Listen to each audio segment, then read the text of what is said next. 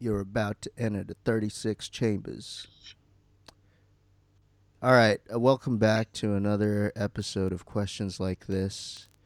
And this week we're going to keep the soccer vibes going, and we're going to talk about a classic of Hong Kong cinema. We're going back to our roots. We're going back to the beautiful coastal city of Hong Kong for Shaolin Soccer. That's right. We are talking about probably the best and one of the most insane movies, well, one of the most insane soccer movies that you will ever witness in your entire life. Imagine watching a Japanese anime basically come to life right before your eyes, and you have just a small idea of what Shaolin Soccer is all about. Yeah. They actually admitted they were inspired by anime, and yeah, this is probably more like a manga or anime than actual movies based on like Japanese animation. That's right. And it's all under the direction of one man, Hong Kong legend, Stephen Chow. Stephen Chow, which he's got a lot of other classic movies, including one of our favorites, Kung Fu Hustle. That's right. He's been in a couple of Journey to the West films, and one of my favorite bizarre movies, The God of Cookery. Mm. Yeah, where he plays like a Gordon Ramsay type of celebrity chef who, you know, things happen to humble him, and then he's got to work his way back up to the top of the culinary world. But let's go back to Shaolin Soccer and just talk about how insane this is. Absolutely. So Shaolin Soccer, it doesn't really start off in the present. It starts off in the past. And it starts with this one guy named Golden Leg Fung, who was one of the biggest stars in Hong Kong in the 1980s. And he and his team are in the finals. I think it's like the China Super Cup or something. And one of his quote-unquote friends persuades him to miss a healthy kick in order to make a lot of money. But the twist is that the fans become so enraged that they rush the field and proceed to pretty much destroy Fung's leg. Yeah. At which, you know, at which the guy, his friend, revealed it's like, you know, it's like you persuaded me to do that. I know. I also paid the crowd to beat you up as well. Ha ha ha ha ha ha. No, that's the little transition right there. Mm-hmm.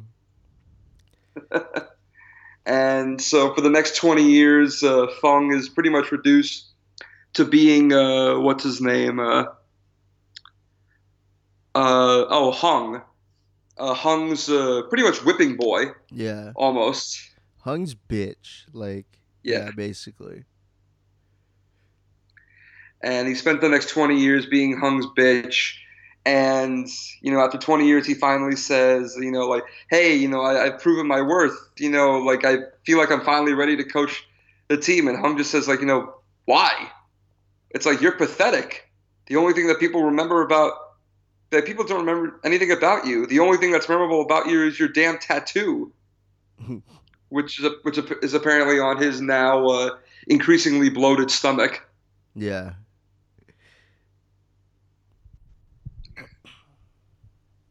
So that's one of the main characters. And then, of course, there's Mighty Steel Leg Singh, mm-hmm. who is a, I don't know, like, I guess he's kind of like aimless, a master of Shaolin Kung Fu. Uh-huh. he's been trying to teach, like, Kung Fu and, like, Shaolin to people living in Hong Kong, but like he hasn't been very successful, and he's trying to I guess, like, yeah. How would you explain what happens?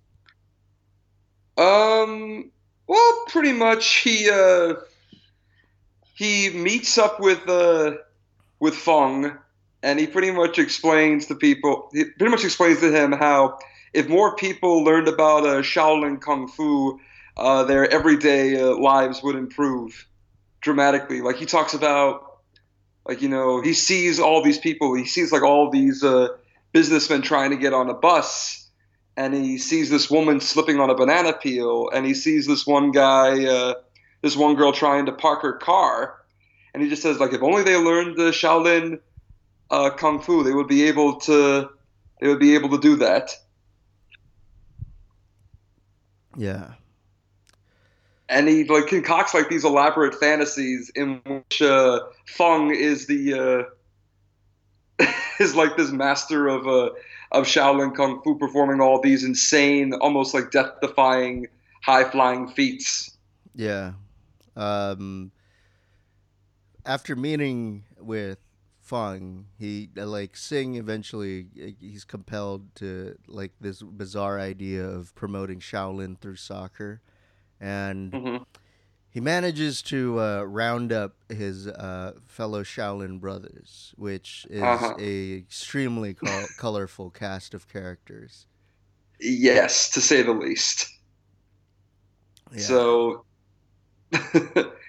in terms of his brothers, we have Ironhead, who's the eldest, who is pretty much indestructible.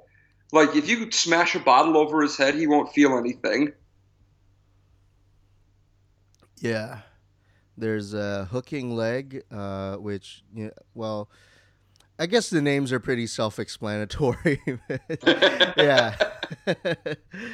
And then, of course, there's Iron Shirt, who is basically an immovable wall. Yeah, pretty much. Like, you try punching or kicking him in the stomach, you're probably going to break a few bones in your wrist or in your ankles, because that part of his body, as I said before, is virtually indestructible. He's just got so much chi in him. He's like, he's ascended. And yeah. Yes. Lightweight Vest, of course. Despite the name, he is He's a big boy. He's very big. And despite his bigness, he is capable of jumping like, damn, like, I don't know, Jordan in Space Jam. Yeah. Except I don't think he can do the cartoonish outstretch his arm by, like, about 50,000 feet in order to dunk a basketball. Yeah, he can't quite do that, but he can jump ridiculous heights. Yeah, like, he can jump, like, 200 feet into the air, no problem. And of course there's there's the character that I guess is a requisite now in Hong Kong cinema, and we're talking about the Bruce Lee type, who.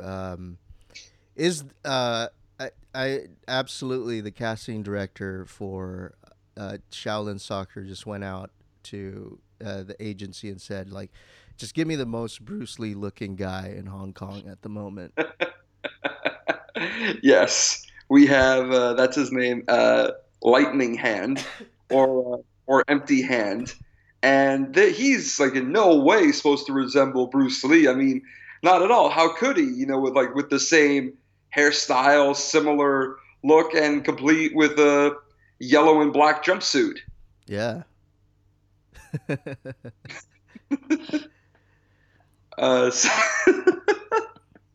So yeah, they finally get their team together, kind of, and, like, Fung offers to be the coach, which they accept, and he gets a group of like, local bullies to play against them.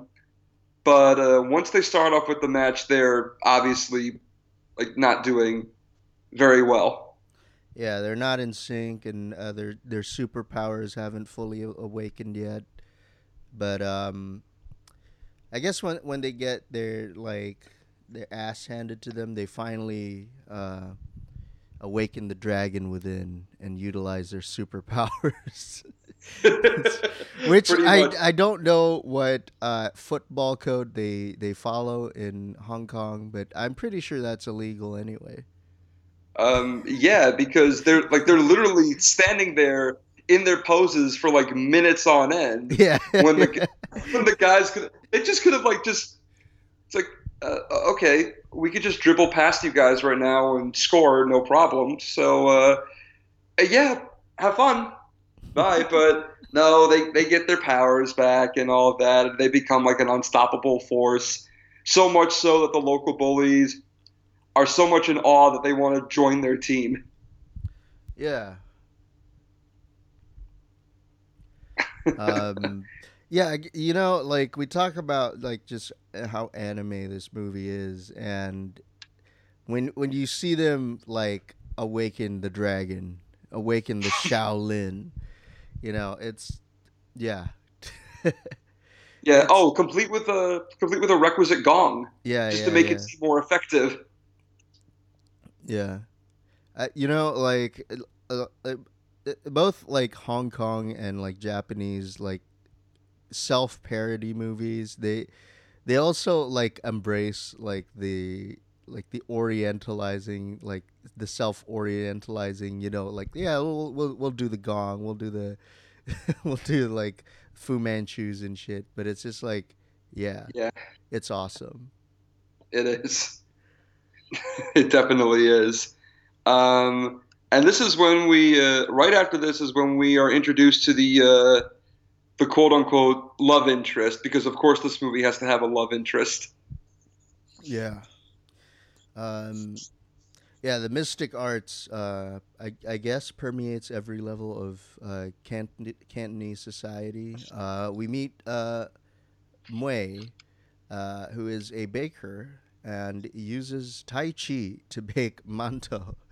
Because, if you have a command of martial arts or, I don't know. Is Tai Chi martial arts, or is that just what the Chinese grandmas do at Union Square? No, it's a martial art. Okay, there you go. Yeah, it's part of Chinese martial arts. There you go. Yeah, if you have command of the martial art of Tai Chi, why not use it when you bake bread? When you bake steam buns, why not? Oh, of course. Oh, and to make her seem even more like a damsel in distress almost, they've given her severe acne that she covers with bangs. Yeah, and they even get to the point where they actually have flies surrounding her. Yeah. Yeah, they gave her cystic acne and just I don't know. I guess implies he's just some kind of gross woman. Yeah, but apparently, Singh becomes taken with her, and she's a little bit nervous at first, but finally he convinces her to go with him to this really high-end fashion store in the middle of downtown Hong Kong, and tells her that one day that he's going to make enough money so that he can buy her all these things. Mm-hmm. It's later revealed that he only took her to the store because he volunteered to clean the floors. Yeah.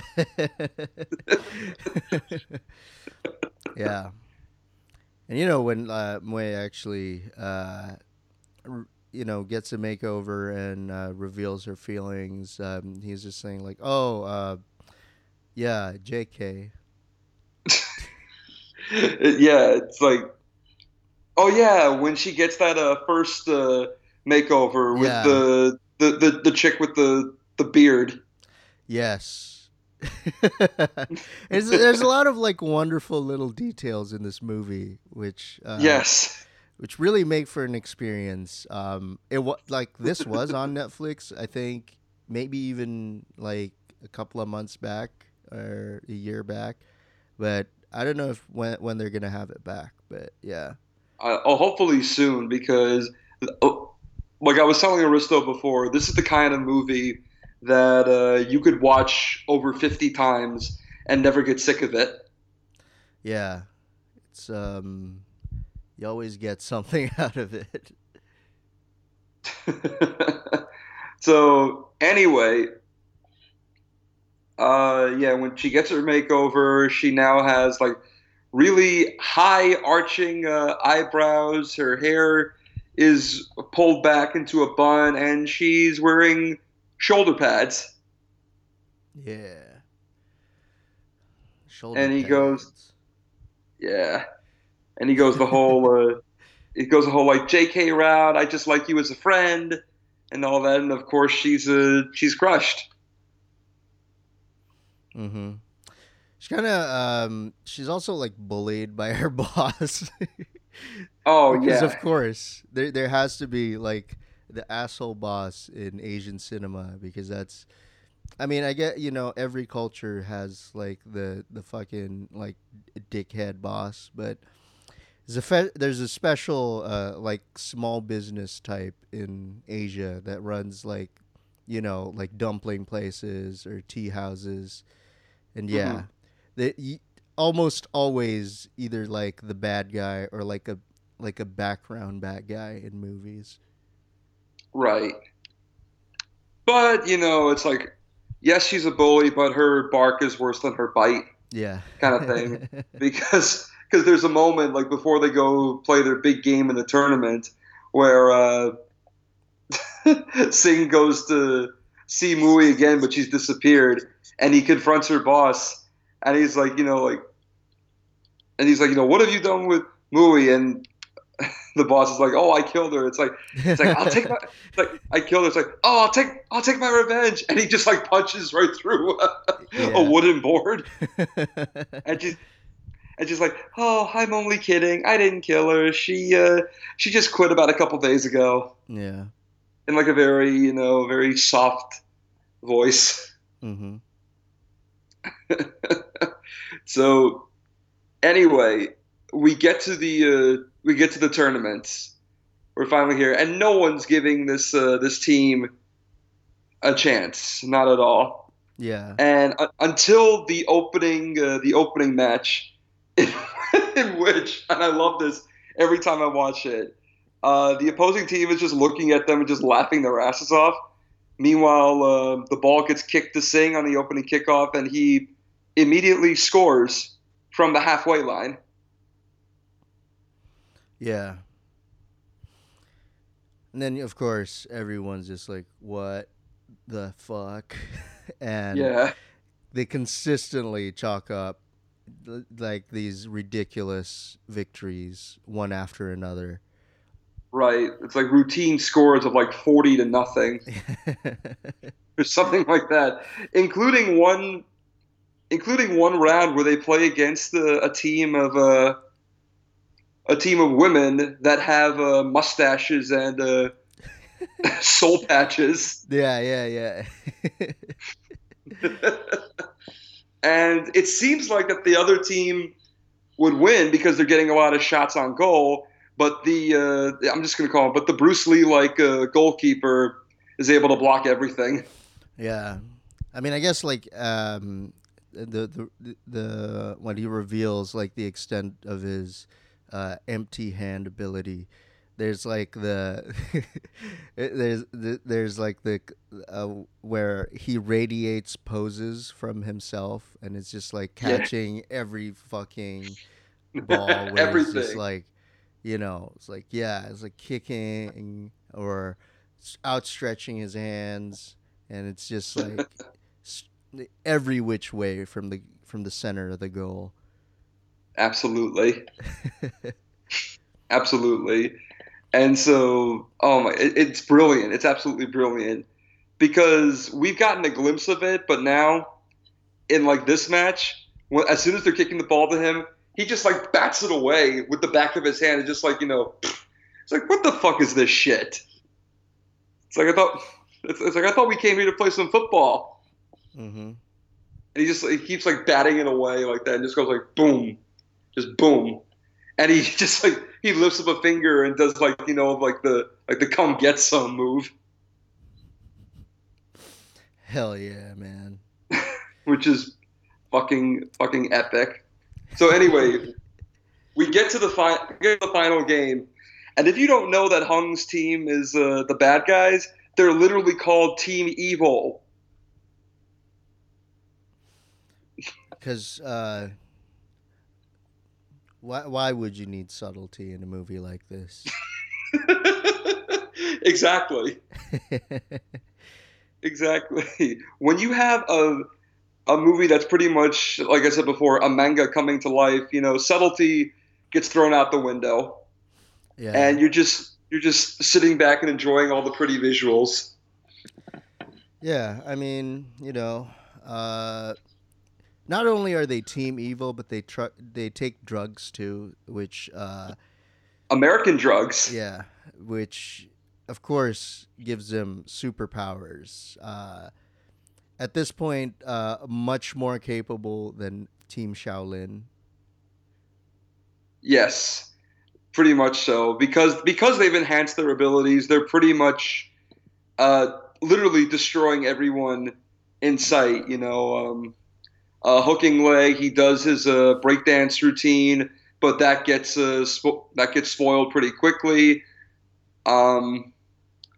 Lightweight Vest, he jumps up in the air, but another guy jumps higher and kicks him back down to the point where he creates an imprint in the grass. Yeah.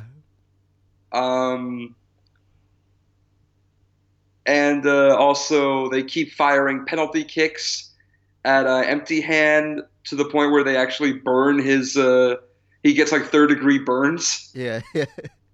And as they're dragging him off, in another homage to Bruce Lee, he just puts a giant pair of sunglasses over his face. Yeah.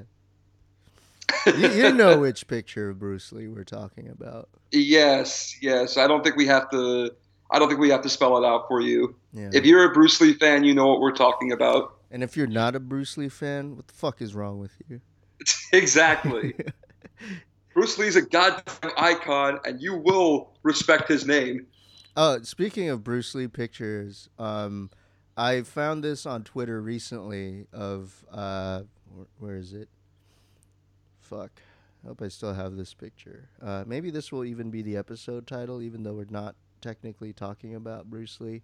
But he's wearing this, you know, like those club ho shirts where it's like a very deep titty cut. Yeah. Yeah, he was wearing one of those. Okay. Yeah. And like... there's another one where he's rocking like mesh, like a mesh shirt. And I was like, dude, you invented ho, but classy before it was even like a thing with women. Yeah. Pretty much whatever he did, he started like every single trend. And in addition to being like, you know, a great martial artist and a fantastic actor, he was also the world cha-cha champion of 1958 and 1959. Absolutely. Because when you're Bruce Lee, of course you can dance like a champ. I'm sure there's a lot of overlap between mastering Jeet Kune Do, well, founding Jeet Kune Do, really. Founding Jeet Kune Do, yes. And cha-cha dancing. Yes, between inventing the 2-inch punch and being able to do push-ups with only two fingers, yeah, and being too strong for heavy bags, he was a cha-cha champion. Hell yeah! And is there anything he couldn't do? Well, his mom was an opera singer. Maybe he inherited some of her chops. you know what? Maybe he could sing. I know. He's like he admired like he's very philosophical as well, and yes, he wrote poetry. Because of course he did. Yeah. So yeah, he is a man of many talents. He really is, and I can only imagine what he would have done or kept doing had he not, unfortunately, died at the age of 32. Yeah. R.I.P. R.I.P. Well, actually, this is a big question. Do you think that if Bruce Lee didn't pass away, we wouldn't have had Jackie Chan? I think Jackie Chan wouldn't have been as big as he is if Bruce Lee was still alive. Because, I mean, you know, Jackie Chan also kind of started out with doing Bruce Lee type things. And then later on, he kind of adopted more comedic roles and like doing his own thing. Right. So, yeah, I don't know if people would have given him a chance to break out if Bruce Lee hadn't died so young. Yeah. Wow. Yeah. If you want to know more about Jackie Chan, our first ever episode was about whether or not he fucks. So. Oh my God. A lot going on there. It seems like so long ago we did that. Yeah. It's been over a year, so. It has been. Wow. Yeah. Yeah, I guess we should do a Bruce Lee episode. I want to talk about Game of Death. Yes. And obviously Enter the Dragon, Fist of Fury. The Way of the Dragon. Way of the Dragon. Yeah. Yeah. Yeah, I think, you know, Shaolin Soccer represents an evolution of like the Hong Kong martial arts movie, because they've done all like the serious stuff. They've done where it's like mostly serious, but then you got Jackie Chan being a bit funny, but this one is just insane. Yes, literally, yeah. Just. Insane, like when the striker of Team Evil goes up to shoot the ball, like he literally takes on the form of a dragon. Yeah, or like, you know, he's preparing for his ultimate, you know, like Super Saiyan maneuver, and it's just like the clouds turn into Satan. Because of course they do. Because like of course they do. He's powering up, and he's just like gathering all the spirit energy, and it's just like, yeah, the clouds are turning into the devil. Yeah. Which, yeah, it's always helpful for our listeners to Google whatever we're talking about. But if you're on the Wikipedia page, there's two very helpful pictures just to illustrate how insane this movie is. Yeah. No, it really is. It's nuts. So anyway, like we said before, Team Evil is pretty much destroying most of the team. They knocked out... Empty Hand, and they gets to the point where Iron Shirt now has to go in goal, and they keep firing shots at him, and you know, eventually, you know, he keeps deflecting it with his iron stomach, but not after this one time, and he's forced to bow out as well. So it looks like, you know, like there's that classic cliche moment in sports movies where it's like, oh, you don't have enough players to compete anymore. And unless you have another player waiting in the wings, I'm afraid you're going to have to forfeit. Well, that happens in this movie too. And then all of a sudden, Mui shows up. Hell yeah. Who shaved her head and looks much and has no cystic acne.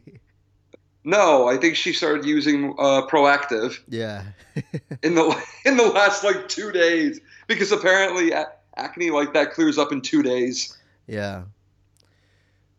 But Of course, this represents a chance to apply their martial arts skills in tandem. And first, Mui uses her Tai Chi to divert and stop the goal from the Team Evil striker. And then Mui and Singh combine their martial arts skills and just fucking shoots the ball with and propels it down the pitch, past the goalposts, just straight through basically. And he puts so much force on it that he actually passes out. Yeah. It's like he doesn't even know what the hell happened until he wakes up and all of a sudden he's being lifted. He's like being lifted up into the air by his teammates on the podium. Mm-hmm. And of course, they're the champs. Everything's all right in the world. Everything's right in the world. And then, through a series of newspaper articles, you find out that Hung is stripped of his title of soccer chairman and jailed for 5 years because of all the roids he's been giving his athletes. Yeah, and of course his athletes are banned from playing soccer professionally. Uh-huh. And you know what? The people are practicing kung fu. Yes, they are. They become inspired. Yeah. They become inspired by the team. So they decided to practice Shaolin Kung Fu, and it's working out for them. And all that, and Singh and Mui have now married and become famous, which is apparently the only time ever in the history of the world that a soccer striker marries his goalie. Yeah.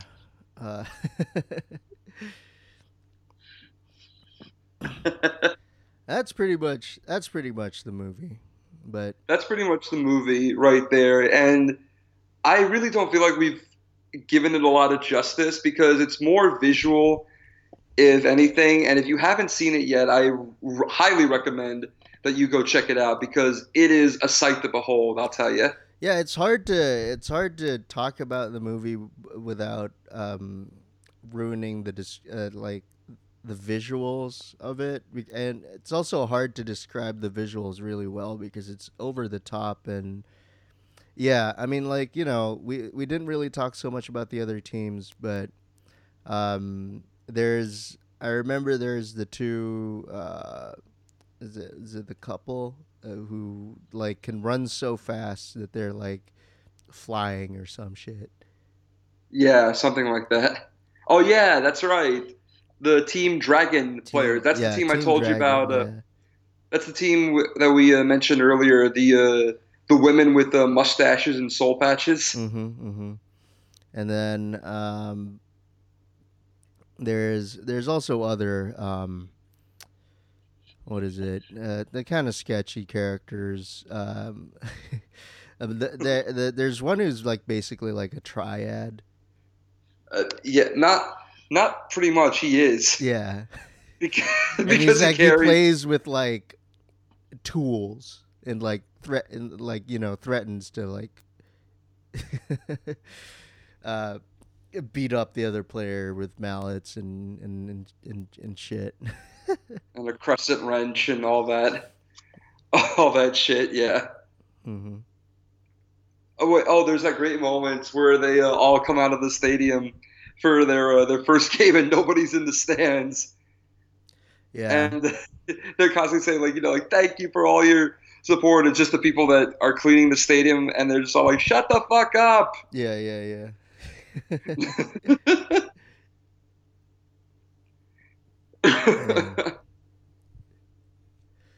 But it's still a fantastic film. Absolutely. And I think. Oh, sorry. Go ahead. No, you go ahead. I think at the time it was the highest grossing movie in Hong Kong. Yeah. It was the highest grossing Hong Kong film in history. Until Kung Fu Hustle came out 3 years later. Yes. Yeah. Some other fun facts. We talked about the anime-ness of this movie, and Stephen Chow admitted it was basically inspired by Captain Tsubasa, which I've watched a couple of episodes of. Basically, it's about a boy who fucking achieves all these like ludicrous shots, and it's just like, you know, like the angles are like him winding up, and then just like he kicks the ball, and then the ball spins in place, and then just like shoots to the moon, type of shit. Yeah, and obviously it got a cult following all over the country and even around the world in places like Europe. Yeah, and Stephen Chow has said in an interview that he had to wait until CGI had matured enough to the point where they could actually pull this off. Well, I don't know. I mean, what was the state of CGI in 2001? I mean, from what I remember, the movie's visuals, I mean, yeah, it's ridiculous, but it can't have been better than like PlayStation level, like, graphics, which right. I mean, yes, obviously that was state of the art, but I guess what he was more going for was like there's absolutely things that would be really hard to do with just practical effects or just like, you know, CGI over practical effects. Oh yeah, that makes sense. I mean, when you see this and when you watch Kung Fu Hustle as well, it would be hard to do those movies without CGI. Absolutely. Oh God, can you imagine just like watching a Kung Fu Hustle with just a giant green screen in the background? That should be on like the new Blu-ray cut or something. Oh no. Yes, definitely. I remember watching both Shaolin Soccer and Kung Fu Hustle in Singapore, and it was just like, yeah, this is, it's so ridiculous that it's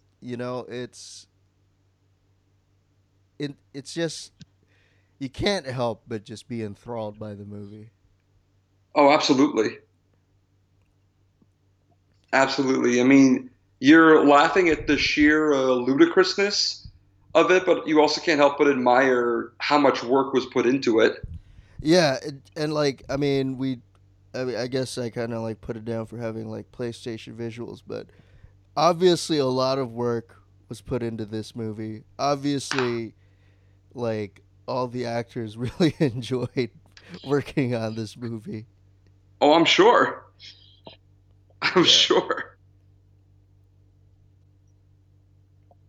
I feel like the only thing I've seen recently that kind of resembles Shaolin Soccer and Kung Fu Hustle in a way is like FIFA Street or the sports street series like NBA, NFL, FIFA. Yeah.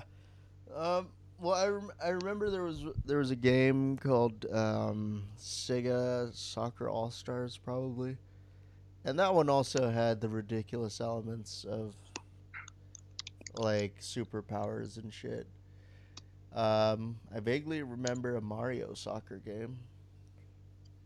Oh yeah, Mario Super Strikers. Yeah.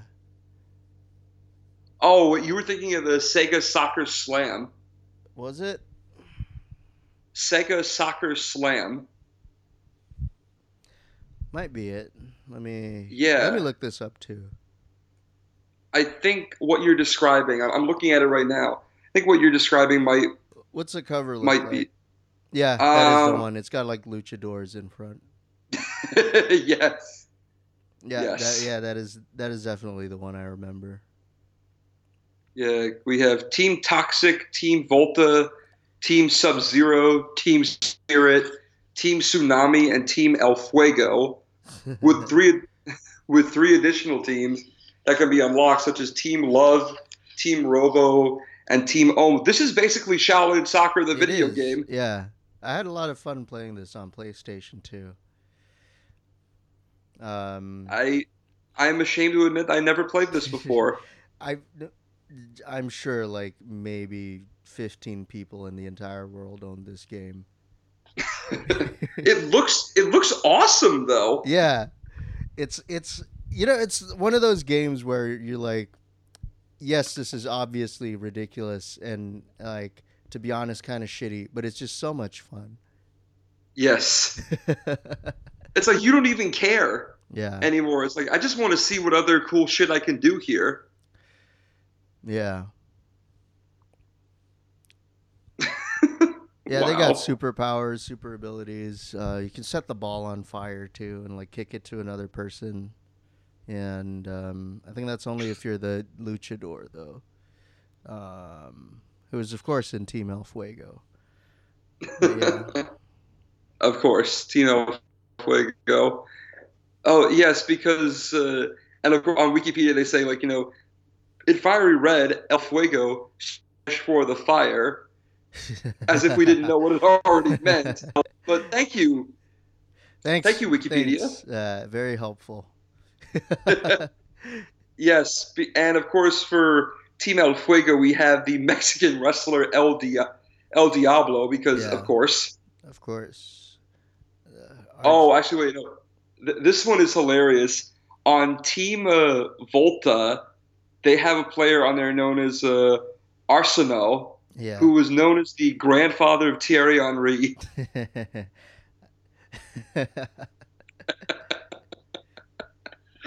Wow. Okay. Yeah. Although I am kind of confused why Team Volta had a Scotsman on their team. And of course his name is Angus. Yeah. I don't know, but he's a Scottish boxer. Yeah. Every Scottish guy in any movie is like Angus or Fergus or... yeah, I guess that's pretty much... I think I've exhausted all the Scottishness. I'm pretty sure you have. Or Sean. Sean's more Irish, though. Yes, but Sean Connery. Yeah. Sean Connery is beyond. He is Scotland. He is Scotland. if you ask I'm pretty sure if you ask the native Scotsman to describe in one sentence what is Scotland, they would just say Sean Connery. Yeah. It's like, yes, it's a guy in a suit and a bad toupee, just always say like, no, name's Bond. James Bond. Yes.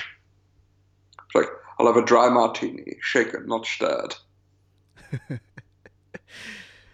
Oh man, we got to get going on that Bond retrospective. We really do. It's apparently hot on the heels of a rumor of finally having a black ass Bond. Yes, I am hoping beyond all hope that Idris Elba actually plays James Bond in a movie. Yeah. Probably just be like Luther, to be honest. Yeah. Or what's his name? Stringer. Stringer. He'd basically be Stringer or DCI John Luther. But still, he would be an awesome Bond. Not gonna lie. Of course, man. How can you go wrong with what's his fucking DJ name? Big Driss. Big Driss. Big Driss the Londoner. Big Driss the Londoner. It still blows my mind that he has like a singing career and a DJ career. He's really good, from what I've heard. I want to go to one of his shows and see. See how he does. Although I'm pretty sure you have to pay like $500 just to get in. Yeah. Well, who knows? He might be like the guy who plays Hodor. He still does like DJ gigs for like cheap prices. Yeah. All right.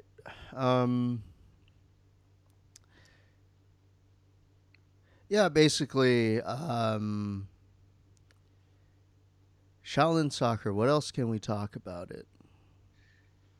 Whew. Well, we can also say that most, like, you know, three of the team Shaolin guys, they do show up eventually on the next Stephen Chow joint. That's right. Empty Hand as a brother Sum, who's a bad guy in this instance. Yeah. Uh-huh. Iron Shirt as the advisor. The advisor. And Lightweight. And of course, Lightweight Vest, you know, is Stephen Chow's sidekick. Yeah, who's a still fat, but now he's got an axe on his chest, like crossed axes on his chest. Yes. Man, that fucking, you know, when like they go to the slum and then like he just opens his shirt and then just, you know, slams his hands on the side of like the barber chair and like you just see his titties rippling. Oh, God. No, but it's like they do their best to distance themselves from Shaolin Soccer in like the opening 10 minutes because they go to the slums and like these kids are playing soccer and they kick the ball to Stephen Chow and he does like a few moves and all of a sudden like he like stomps on the ball. He stomps on the ball, deflates, and he just says, "No more soccer." Yeah.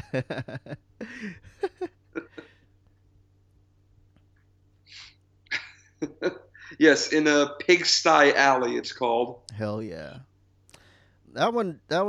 Also, Kung Fu Hustle is also incredibly retarded. How so? It's just so over the top and ridiculous, and like plays with like all these kinds of martial arts tropes. Like, eventually, like the landlords or like the quarreling landlords of Pigsty Alley are revealed to have martial arts powers too. Basically, everyone in Pigsty Alley is a martial artist. Yeah, pretty much. Yeah. Yeah, like, you know, imagine that. Like, you know, an entire town full of martial artists. Sounds like a Black Mirror episode. Yeah. What if your neighborhood was full of Shaolin masters? Oh my God. Dude, I saw the most like fucking Black Mirror season 5 episode headline ever. Oh, what was it? I think I remember what it was, but what was it? It was, let me pull this BIH up. BBC News. You might give a homeless person money, but you don't know anything about them and have no change. Ellipses. Would barcoding them help? Oh, my God. I'm pretty sure Charlie Booker is looking at that and going, that's the first episode of season 5. He's just looking at his iPhone and just like, fuck. Like, that's brilliant. He's just like, he's calling the writer's room. He's like, we've got to shot it. We've got to shot this first episode. We've got to rewrite it. Got to rewrite this episode right here. You see this headline? This is what I'm looking for. Yeah. Oh, God. I saw that and I was like, we live in hell. We do. That's become fairly evident over the past few years. Yeah. I feel like season 5 would also need to have an Elon Musk episode. Yes. Oh, they should. And well, I guess they already have like many episodes that are like basically Facebook. Yeah. Oh, the Facebook episode. I remember. Oh my God, that's so intense. I kept looking around, going, "Is this real life? Yeah. What's going on?" I do have to say, like some of the season 4 ones weren't as great, but I really did enjoy the one with the mom from How I Met Your Mother. Yeah. And Black Museum, which is in itself like basically a self parody of Black Mirror. Uh-huh. And what else is a season 4 episode? Don't tell me just yet. I still have to watch most of that. Yeah. Black Mirror. I just find it so hilarious that the first season opened with like the prime minister has to fuck a pig, and then David fucking Cameron actually did fuck a pig. It's like I'm watching that episode and I'm going, like there's no way he's gonna do it. Like something's gonna happen. Like someone's gonna like burst in at the last minute and everything. It's like, oh. Motherfucker! It is actually the most realistic reaction to pig fucking as well, where it's like everyone in Old Blighty, like they're sitting in their pubs, got a pint, and they're looking at the telly, and it's like, yeah, I'll watch the PM Roger this pig, eh? And it's like, yeah, for the first minute you're like, yeah, this is funny, and then keeps going, and then you just start to feel dirty, and you're like, oh God, make it stop, and you're just like, no. It's like, stop, please, we've seen enough. No, don't keep it going, Oh, motherfucker, God damn it. Yeah.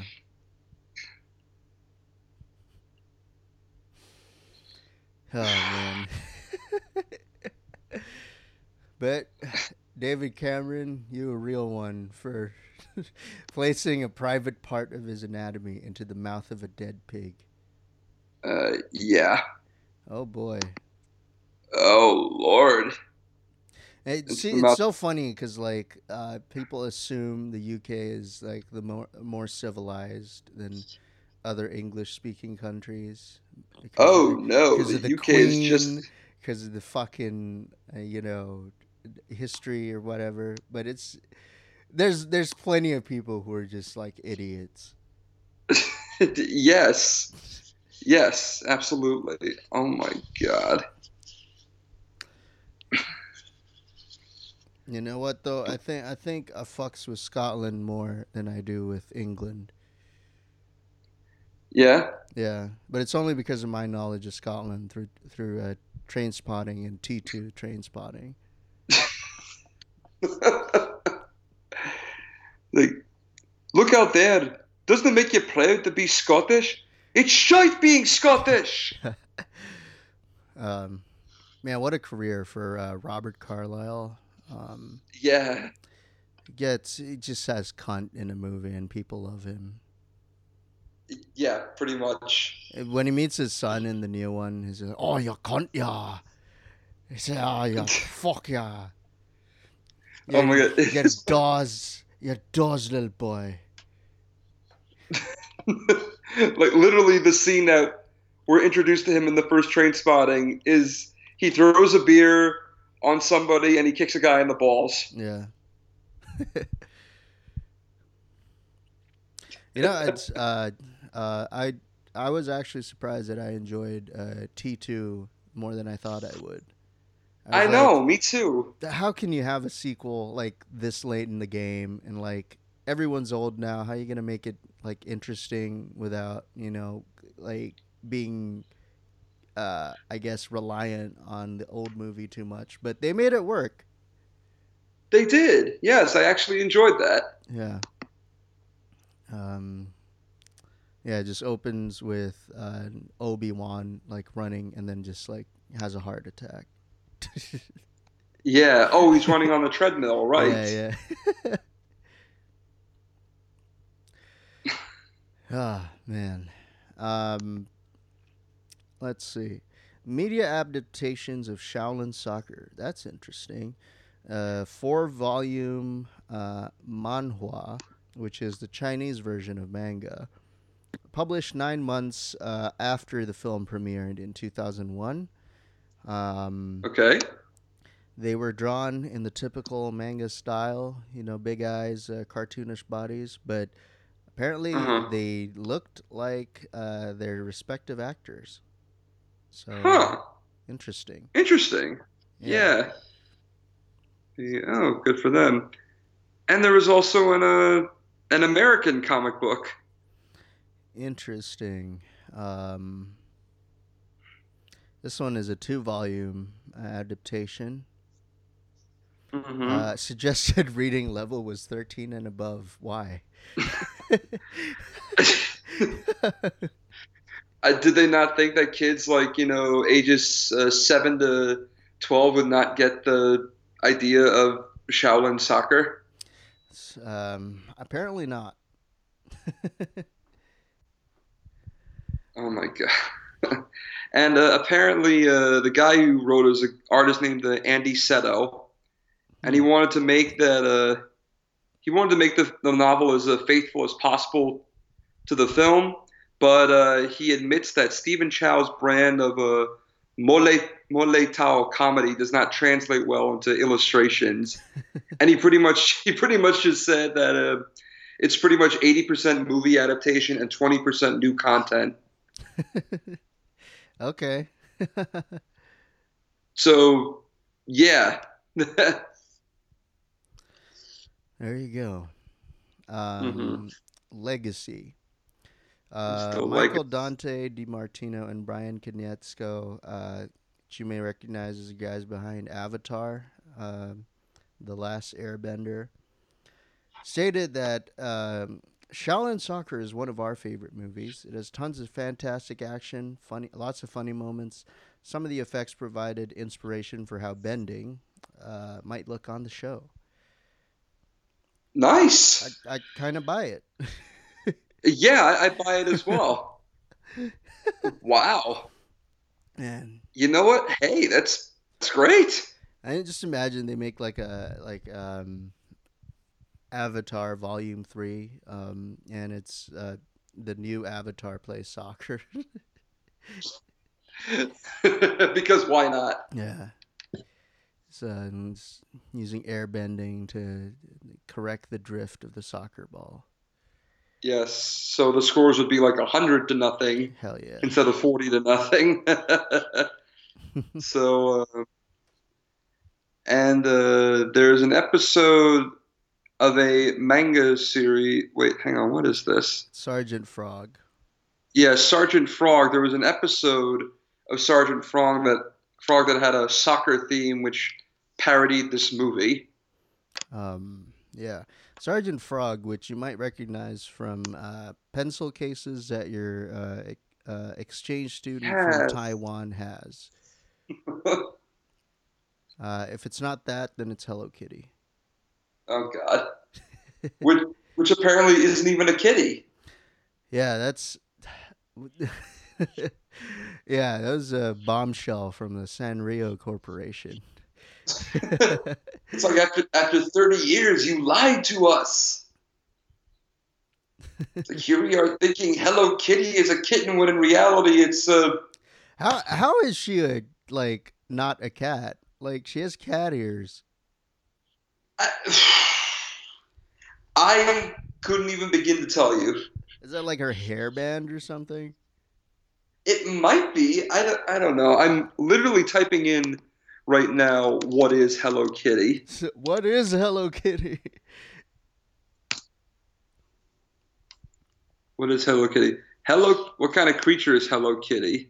Yeah, I'm sure the autocomplete is just insane. No, there is no autocomplete. No? No, not at all. Hello Kitty is the Washington Post. Hello Kitty is not a cat. Everything is a lie. Damn. Democracy dies in darkness for sure. Oh my God. Just because Hello Kitty is not a cat. Yeah. It's a human child. It's a human child. Yes. Okay, sure. Hello Kitty is not a cat. She's a cartoon character. She's a little girl. She is a friend, but she is not a cat. She is never depicted on all fours. She walks and sits like a two-legged creature. She does have a pet cat of her own, however, and it's called Charmy Kitty. Yeah. Okay. Oh, and apparently she lives outside of London. She lives outside of London. Damn. Yes. That should be a Black Mirror episode. Yeah. All in all, this is deeply disturbing.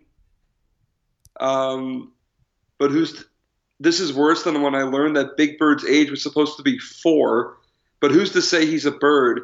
Probably he's just an adult American man in a bird costume, or something equally crazy like that. Everything is a lie. I think I would buy a bird being 4 years old. They don't live very long. Oh my God.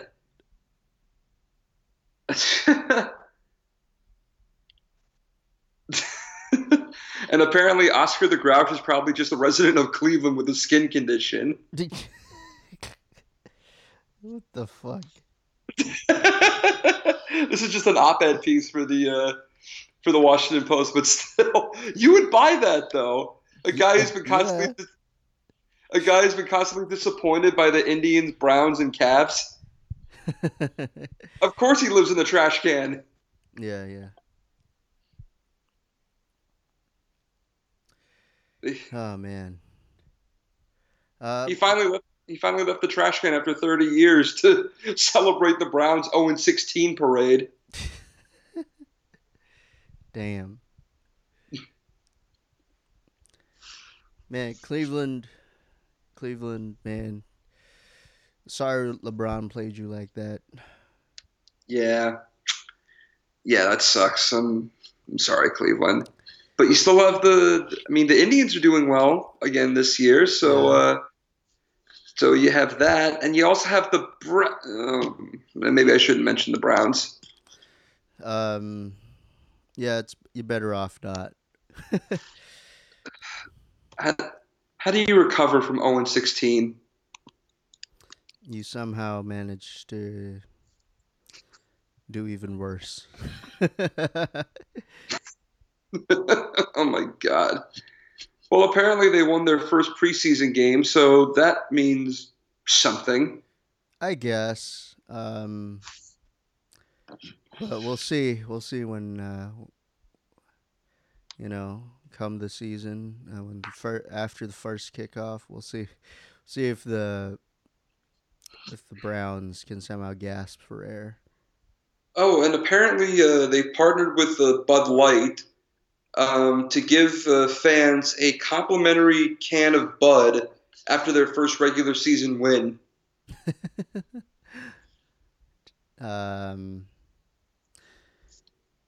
What if it's funny and they actually do win a game this season? Then they'll just be another mediocre team again. It'll be like, yeah, but hey, free Bud. Free, yes. Oh man. Oh, apparently for the U.S. English dub, Stephen Chow did his own voice. He did. Yeah. Yes, I remember that. I remember it was all in the trailers. And when I saw it for the first time, I saw it in the his native Cantonese. Yeah, yeah, yeah. Apparently the theatrical version had like 23 minutes of footage cut. Why? No idea. Blame Miramax. It's a 90-minute film. Why would you cut 23 minutes? It's a 112-minute film. Oh, okay. Never mind. Yeah. But still, like, that's less than 2 hours. Yeah. Really? Really, Weinsteins? You cut 23 minutes of this? Because why? You didn't understand it? Yeah. Didn't know what you were getting yourselves involved in, Weinsteins? Like, it doesn't... The omitted footage includes Golden Leg's flashback opening and Singh's interactions with Mui. So if you watch this version, like, would you just like wonder like who the hell this woman is at the end? Probably. What a stupid decision. Oh my God. Like why would you even cut like 23 minutes of footage from a less than 2 hour movie? Because they're the Weinsteins and they have no taste. Yeah. Well, I mean, like, you know, Harvey also rapes. That's Harvey's going to be going to jail for a very long time. Is he though? I hope so. Yeah. I mean, it seems like when like these guys get caught doing something, they just like go to jail for a week. Mm-hmm.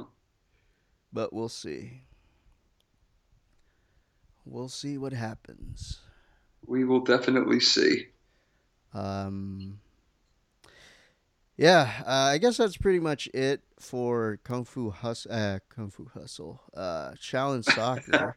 Shaolin Soccer, man. Fun fact, a clip of Shaolin Soccer was played on the big screen of the venue before the Ivory Coast and Serbia-Montenegro match of the 2006 World Cup. Nice. Serbia and Montenegro were once one country? Yeah, I guess. They are. Well, yeah, Balkanization. How could I forget? Yeah. But Ivory Coast, they had a lot of great players. Yeah. Who was on? Well, how could I forget Yaya Toure? Yaya Toure, Didier Drogba. Mm-hmm. On the 2006 team, Yaya Toure, Cyril Domerode, Blaise Kwasi, Boubacar Barry. Boubacar Barry, what? I don't know. That's a such a poetic name. I don't know. It's very poetic, yes. Man, you know, one of the weird things that I miss about living in New York is like the Uber drivers that are named like Boubacar or Mamadou, or just like people from like the East Coast of Africa, the West Coast of Africa. And like they always rope you into these conversations. It's like, you know, like back in like Ghana or like back in Cote d'Ivoire. Mm-hmm. And I'm like, damn. Thank you. Thank you, Conga. Thank you, Bakari. That's also like the worst genre of op-ed on like anywhere, where it's just like some white person goes into an Uber and they're like, yeah, I just had a conversation with Youssef and it's just totally changed my mind about the Middle East.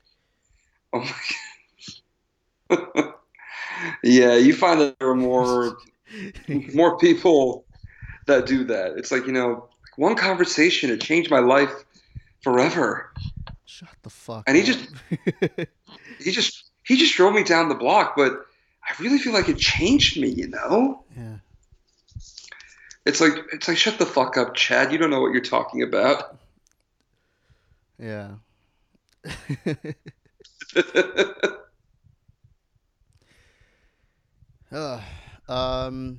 Yeah, I guess that wraps up our soccer duology. Yes. I don't know. Do we want to talk about Bend It Like Beckham or what was that? What else is a soccer film? Well, Kicking and Screaming, I guess. Kicking and Screaming. I was going to say The Big Green. The Big Green, yeah. That was a strange film. Yeah.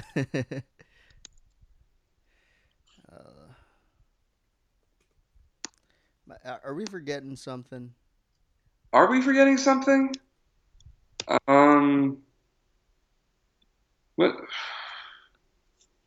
Let's see.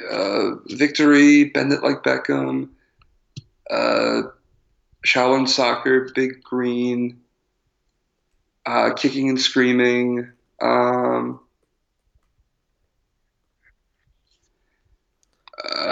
Lord.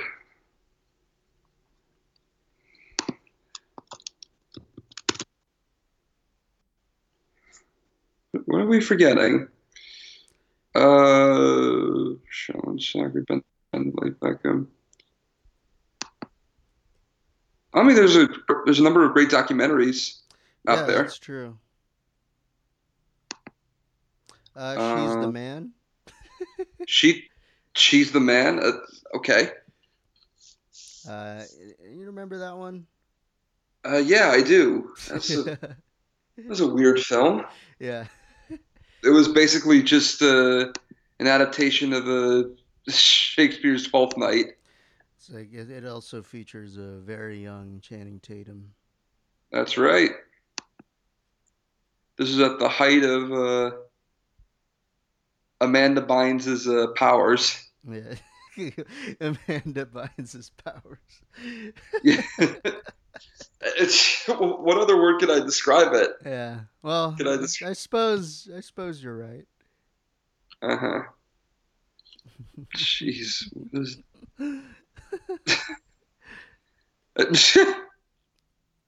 Oh my God. Damn. Oh my God. And Vinnie Jones is in that movie as well. Of course he is. Playing Coach Dinklage. No relation, I presume.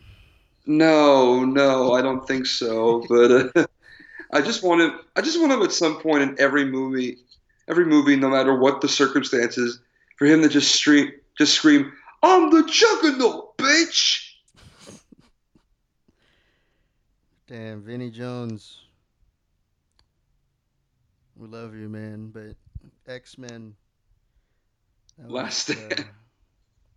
That was a no. No. Yeah, that was a no. That entire X-Men movie. Brett Ratner, what were you thinking? I'm giving that a yikes hard pass. That's a very hard pass right now. I don't think I've seen it since I saw it in the theaters. Yeah. Even in the theaters, I was like, why am I watching this movie? Exactly. I think I turned to a friend of mine afterwards. I'm just like, what the fuck is this? Yeah. Well, yeah. I guess there's no more soccer movies. Shaolin Soccer, one of the best, highest-grossing films in Hong Kong history, and that's right. Only dethroned by Stephen Chow's follow-up project, Kung Fu Hustle. That is right. Yeah, I guess that's pretty much it. Thanks for listening to another episode of Questions Like This. My name is Aristo. And I'm Alex. And join us next time for... I don't know, you want to jump into like a Bond film series, or you want to talk about Mark Wahlberg fucking career. Or other stuff. I feel like we could start talking about Bond. Yeah, right now. You know, that'd be a good thing to get started. We've a lot of movies to unpack, as we say in the academic industry. Oh, absolutely. We've got 7 Bonds. Is it 7 Bonds? Was it? 7, oh, Connery, Lazenby, Dalton, Bronson, 6 Bonds, sorry. Soon to be 7, I guess. Soon to be 7, hopefully. But we got 6 Bonds and 24 movies to talk about. So strap in for the next time we start recording. All right. See you next time. Take care, everyone.